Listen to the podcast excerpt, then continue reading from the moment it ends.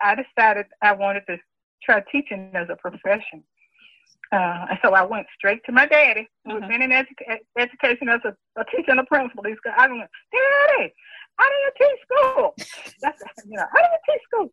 And he, he said, um, I'll never forget. He said, uh, prepare the students with real life situations mm-hmm. with some common sense kinds of tactics, like uh, how to write a letter, how to balance a check, those kinds of things. That was Miss Carolyn Addison, and her father wasn't the only teacher in her life. She is actually a third generation teacher. Today, we're going to hear about her grandmother who started a school in Mississippi, her own career as a teacher and a guidance counselor, and an experience witnessing an infamous act of racial violence that shaped her life and her pedagogy. Welcome to the Teachers in the Movement podcast.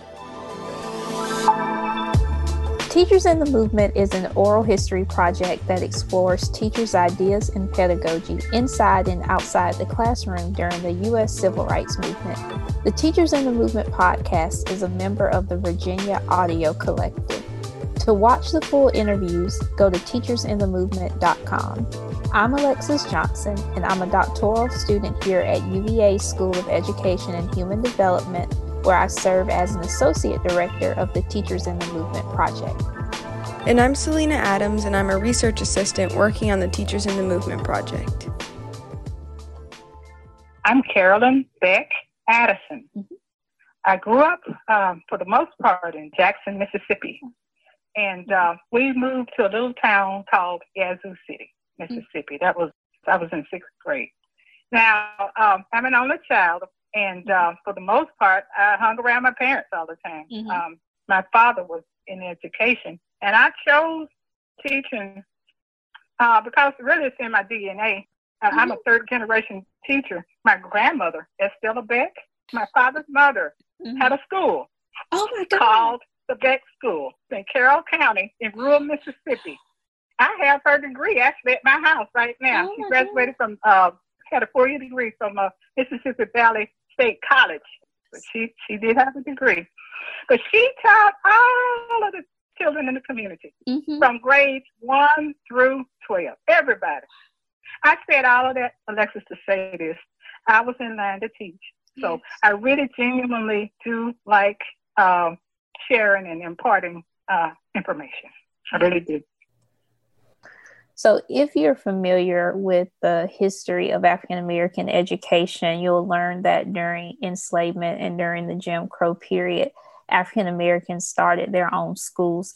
These schools were they were built, they were resourced and funded by the Black community. And this was the first time that I spoken with someone who said they had a family member or knew of someone who actually started a school. And based on what you know, what might Mrs. Beck's school have been like? When I think about Mrs. Beck's school, what I think about are Rosenwald schools, which were schools founded in the South by the president or CEO of Sears Roebuck and Company, Julius Rosenwald. And he actually formed a partnership with Booker T. Washington and these Rosenwald schools popped up all over the South. They were typically one school building, maybe had a couple of rooms in them.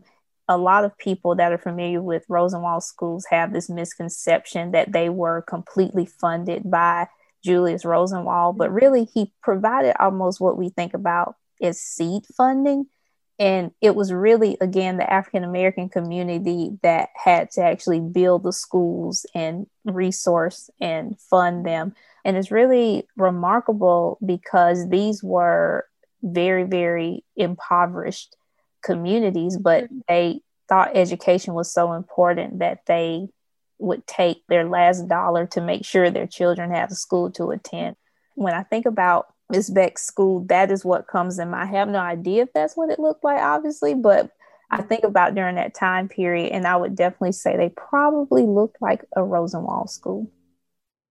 So, we've heard a little bit about Miss Addison's upbringing, and we will explore her time studying at Jackson State a little later. But first, we want to get to know her as an educator. She attended Jackson State, a historically black university in Mississippi, and when she graduated, she spent a couple more years in Mississippi. But then her aunt was unfortunately diagnosed with cancer and she decided to move up to South Carolina and start a career as a teacher. My mother's uh, sister got sick um, mm-hmm. With cancer. That was sad. She mm-hmm. lived in Cheraw, South Carolina. Mm-hmm. That, that's where I am now. Mm-hmm. Uh, I'd never left my parents. I remember, I'm an only child. Mm-hmm. But the first time in my life, I left home. I secured a position at Cheraw High School in 1972 okay. as an English teacher. Okay. And now that was right after the schools had integrated here. Mm-hmm. And uh, during the seven years that I was there uh, at Cheraw High School, I mainly taught English classes. And uh, I was also given the opportunity to, to teach Black history. I submitted my little proposal, and the district allowed me to, to do this. What? I was surprised. My classes were full, they were mixed, and they were rewarding.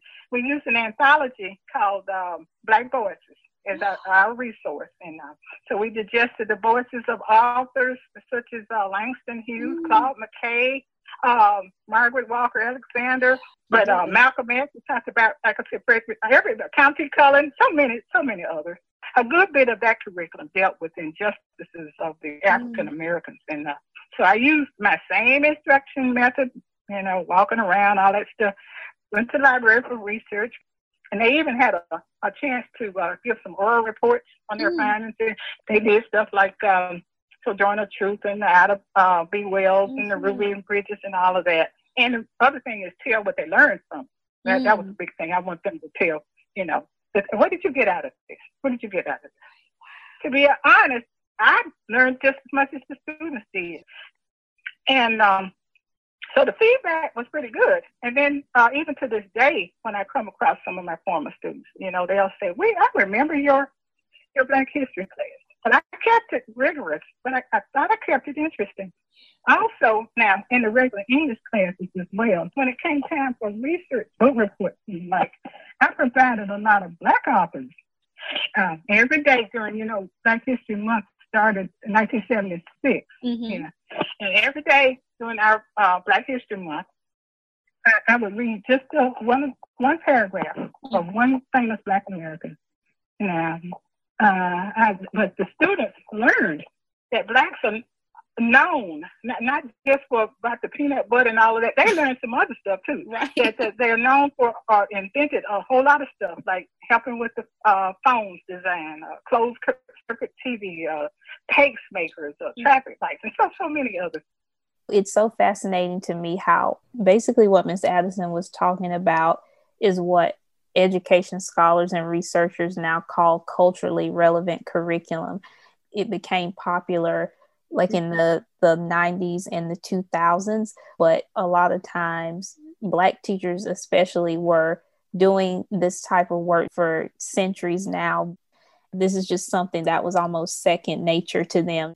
And this continues even in desegregated schools. So it's really important to remember as well that Ms. Addison started teaching in Cheraw just after the schools were desegregated.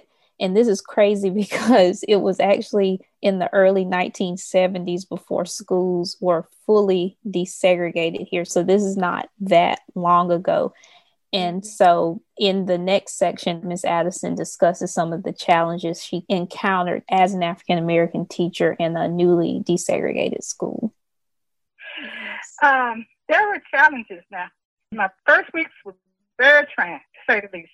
This was a time where they just got integrated. Mm-hmm. So I remember going into my class, mm-hmm. my first class, mm-hmm. and I heard, overheard one girl tell her classmate, she said, um, we're going to have to stick together. And I really didn't address that comment. Mm-hmm. Gave out the books, started teaching, and, and walking around the room. Don't think it wasn't all pictures and screens. There were some challenges because mm-hmm. one of them even said, "When my mama said that Dr. King was a communist." You know, this was one of those moments I had to, to set up my, my office in the hallway, so I had to go talk to her. I'm like, "What's going on here?" And uh, lo and behold, it worked though, because at the end of the, the year, that same girl and some of her cronies uh-huh. uh, did well. They did well. Mm-hmm. And but in a subtle way, you know what? I was teaching tolerance. So the word got around and people were really, really happy to be in my class, in my English class. They trusted me. this is so interesting because you know African American teachers had to endure being in these newly desegregated schools, but they were such wonderful teachers that they were able to ease and uh, you know allay a lot of white students' fears. But you also have to think about the burden that was on them having to navigate racial politics in in these newly desegregated schools. Yeah, that's something that kind of stood out to me. Um, just the fact that she said, like, in my first weeks. And so she's transitioning to this new space, but then she also has to encounter and deal with these racist incidents. The pressure tends to be put on Black people to navigate mm-hmm. that and to make it better in some capacity. I, I do think about the emotional burden and how hard that must have been to process mm-hmm. so early on, but also continuously doing that in different instances. Mm-hmm. So, after teaching at Cheraw High School for seven years, Miss Addison went back to Mississippi to earn a graduate degree in school counseling. Eventually, though, she wound up back in South Carolina, where she took her first job as a high school guidance counselor in Pageland, South Carolina. Like Cheraw, Pageland is located in Chesterfield County.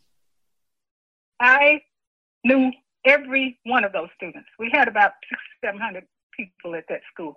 I made it my business to know each one of the students. Mm-hmm.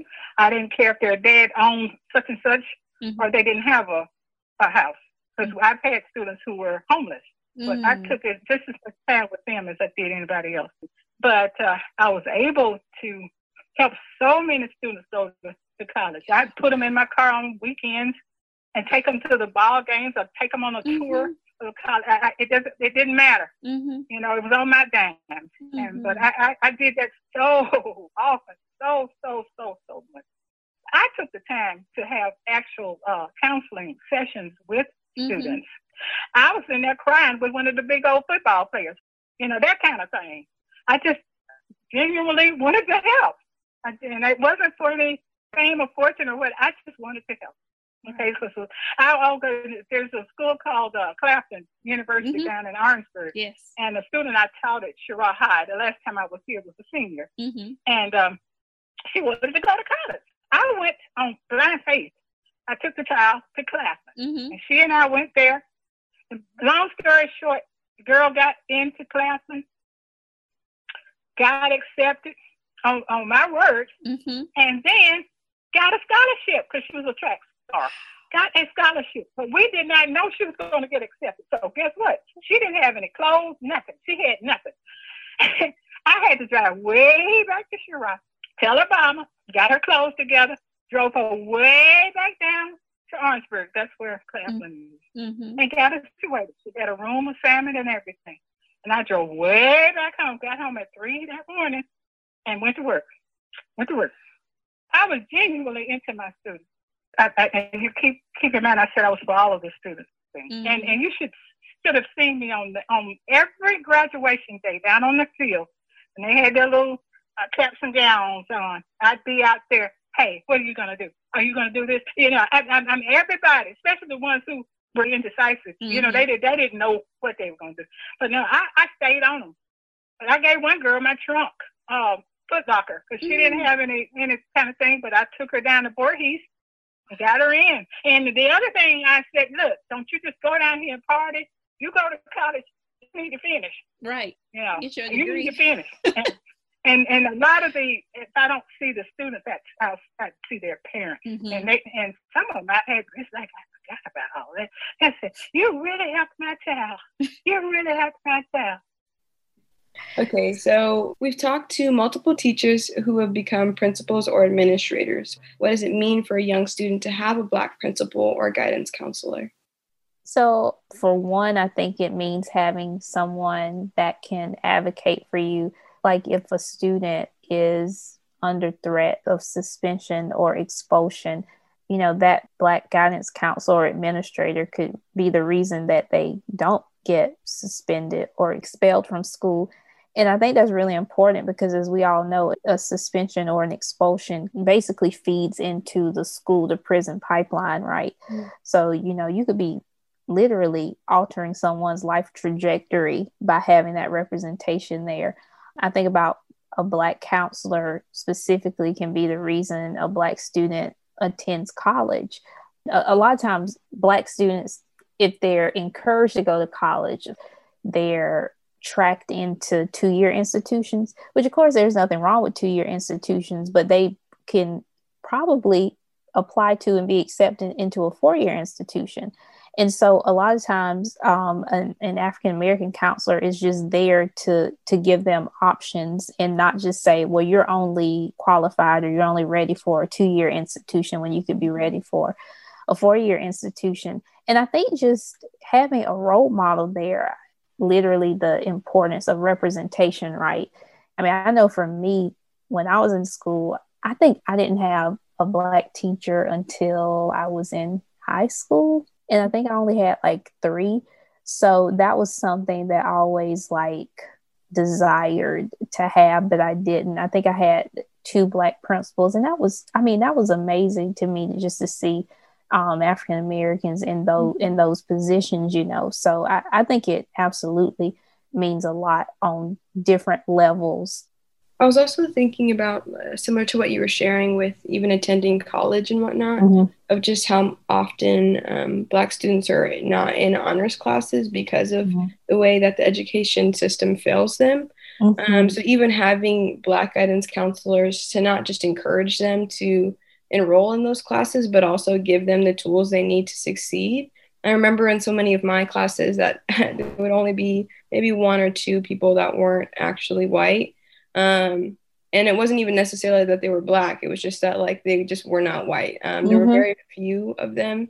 And it was just a really interesting distinction that I kept seeing in, in so many of my classes, even though I had a lot of friends that were incredibly intelligent. And so it was just this weird disconnect.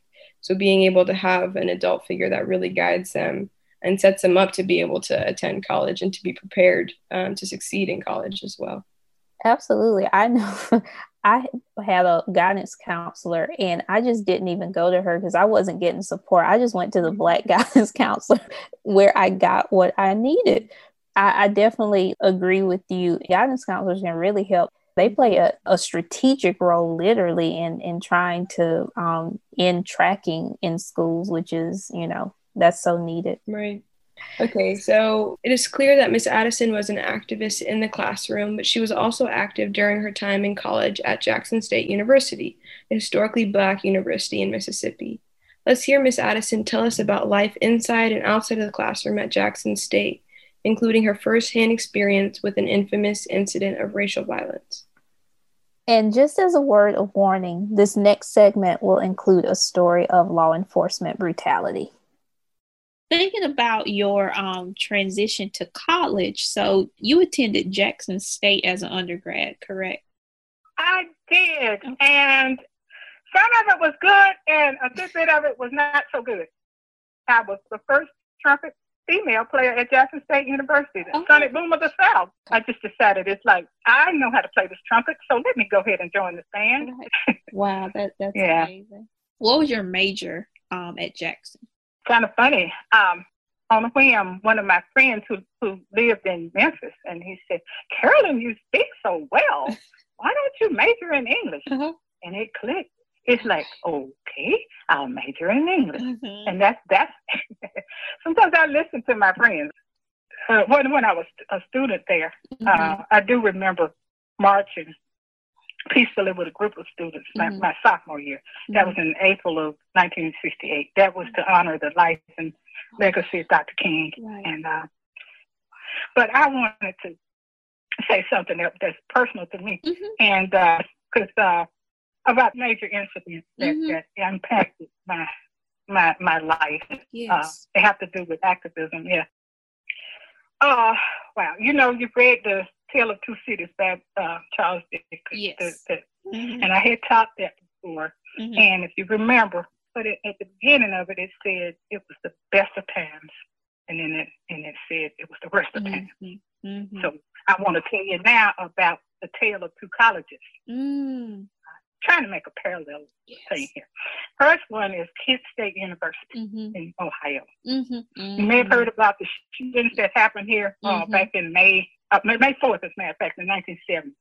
Apparently, there was some kind of anti-war. This is during the Vietnam era. Mm-hmm. Some kind of rally there, where one thing led to another, and, and as a result, four people were killed and mm-hmm. nine were wounded. The mm-hmm. uh, government sent the National Guard troops in and all that good stuff. But there was so much media coverage about this incident. Mm-hmm. Okay, mm-hmm. that was Kent State. Mm-hmm. Exactly 10 days later, mm-hmm. about 900 and something miles away, south of Kent State University is Jackson State University, mm-hmm. where I went. Mm-hmm. The students had heard that Charles Evers, you remember, uh, he was the mayor of Fayette, Mississippi, yeah. and he was the brother of Medgar Evers. Yes. Um, they had heard that Charles Evers and his wife had been killed. This was not true. But anyway, the students were in an uproar. Okay, they had heard this. So just like at Kent State, one thing led to another, and, and somebody set fire to a dump truck off campus. Mm-hmm. And I'm not sure it was a, a, student or not, but somebody set uh, fire to a dump truck off campus. Mm-hmm. And the authorities were told that those uh, students were involved. Mm-hmm. And they mm-hmm. came and they called it vandalism just to justify the use of force. Mm-hmm. And guess what? There's this guy named Allen C. Thompson, I will never forget this. He was the mayor of Jackson. Mm-hmm. He sent out the Jackson Police Department. He sent out the Mississippi Highway Patrol. Mm. And while some of the students at my dorm, they were either studying for finals because this was May, mm-hmm. or relaxing in the lobby. So these police people came, now listen to this, for 28 seconds. Mm. They sprayed a barrage of ammo, ammunition, totaling 460 rounds. Mm. Yeah. They, they sprayed it at our dorm mm. and into the crowd. Yes. We were on, we, we saw, hey, we, we were on the sixth floor and scared to death. Alexander Hall on Mint Street. Sharon is looking at it. Wow. Girl, I was scared to death. I mean, mm. we all were. But mm. we couldn't leave that night because mm-hmm. it happened late at night. Mm-hmm. Uh, we couldn't leave that. So the next morning, we got out of there. As a result, Mm. Two people were killed. Mm. James Gibbs, he was a pre-law student, and then um, Philip Green, mm. who's a senior at, at Jim Hill High School, who was walking home from his job. Mm. Walking home from he's a senior in high school, and some of that disfiguration is still visible at the, um, at the dorm. I've been back before, uh, yeah, but as you can imagine, Alexis, nobody was ever charged with this heinous crime. Right. There were no apologies to either family. Mm. But this happened on the, the 14th of May. And so we immediately had to vacate the uh, campus the next day, mm-hmm. meaning we would not have our graduation. I was supposed to graduate in May of 1970. Wow. That was 50 years ago. So we didn't have our graduation. Oh my gosh. This year, we were supposed to have our formal golden graduation this year because it's been 50 mm-hmm. years. Mm-hmm. And as you can see, that didn't happen either because of COVID 19. Right. So twice we didn't get graduation. You know, that's the tale of two campuses, two campuses. Mm-hmm.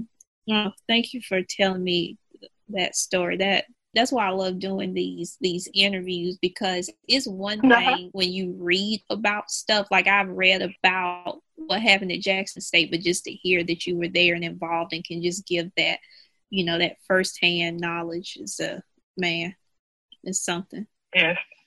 Yes. Yeah. Yes. Fifty yeah. years ago it was May May fourteenth, mm. nineteen seventy. Yeah. Wow. Mm-hmm. Mm.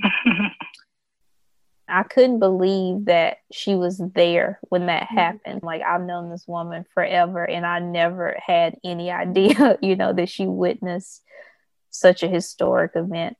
Well, I read about what happened at Jackson State, what happened at Kent State, but like I never imagined that I would personally know someone mm. who actually witnessed this event. And I think if you're a Black person, you've either witnessed law enforcement violence or you're going to experience it yourself. It's almost like a rite of passage, which is very disturbing to say.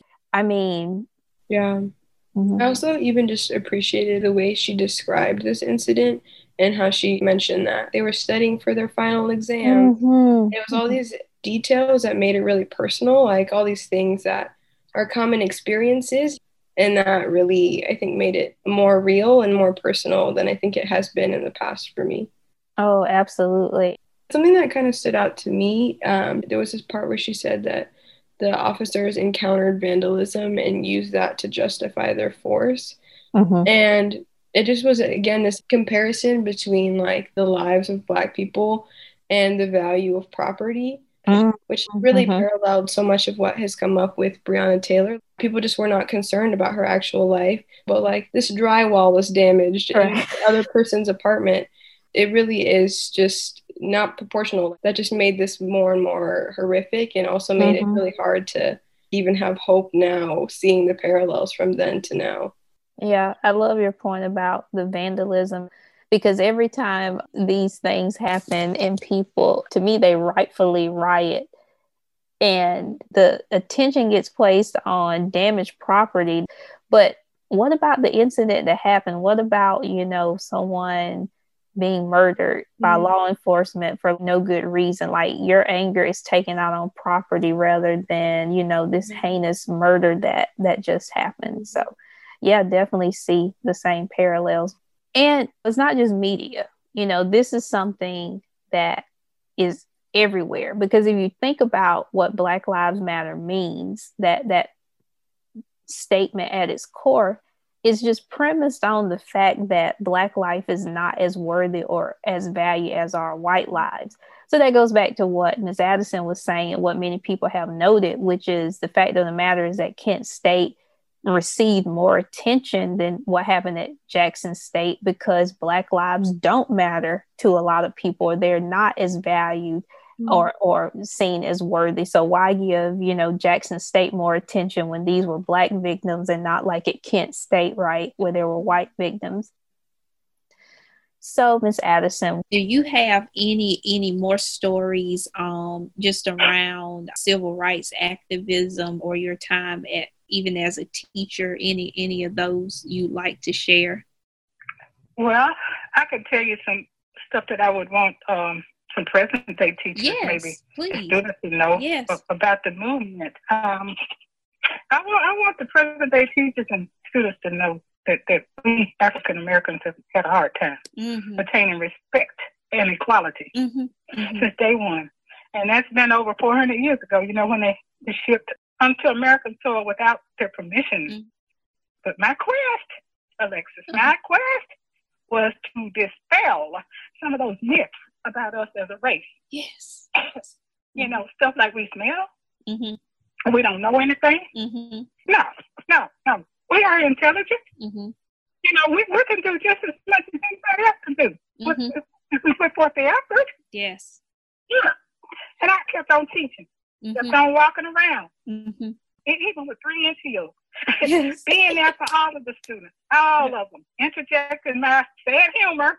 I was teaching the subject matter, but you know what? Mm-hmm. I was also teaching tolerance. They learned about nouns and pronouns, and they learned about Beowulf and Canterbury mm-hmm. Tales, and you know all of that. But my daddy said, you know, life lessons. They saw how sincere I was, mm-hmm. and um, they saw me lead by example. Now, I listened to my students, but I demanded their respect, mm-hmm. and uh, I respected them as mm-hmm. well. And you know, guess what? They learned more than one lesson, mm-hmm. and, and I noticed because of the positive feedback that I've gotten over the years. Mm-hmm. Now, I've had people, you know, we got ministers. I have attorneys. I have school mm-hmm. personnel, of course. I've got a journalist mm-hmm. and uh, people on the city council. Mm-hmm. Matter of fact, the young lady on the city council here in Cheraw said I was the reason she went to, to, to, to college. But we have a recorded artist. You have college professors. You got, you know, politicians, all kinds of people. But they listened. They listened. Mm-hmm. You know, I'm so happy that they listened. Mm-hmm.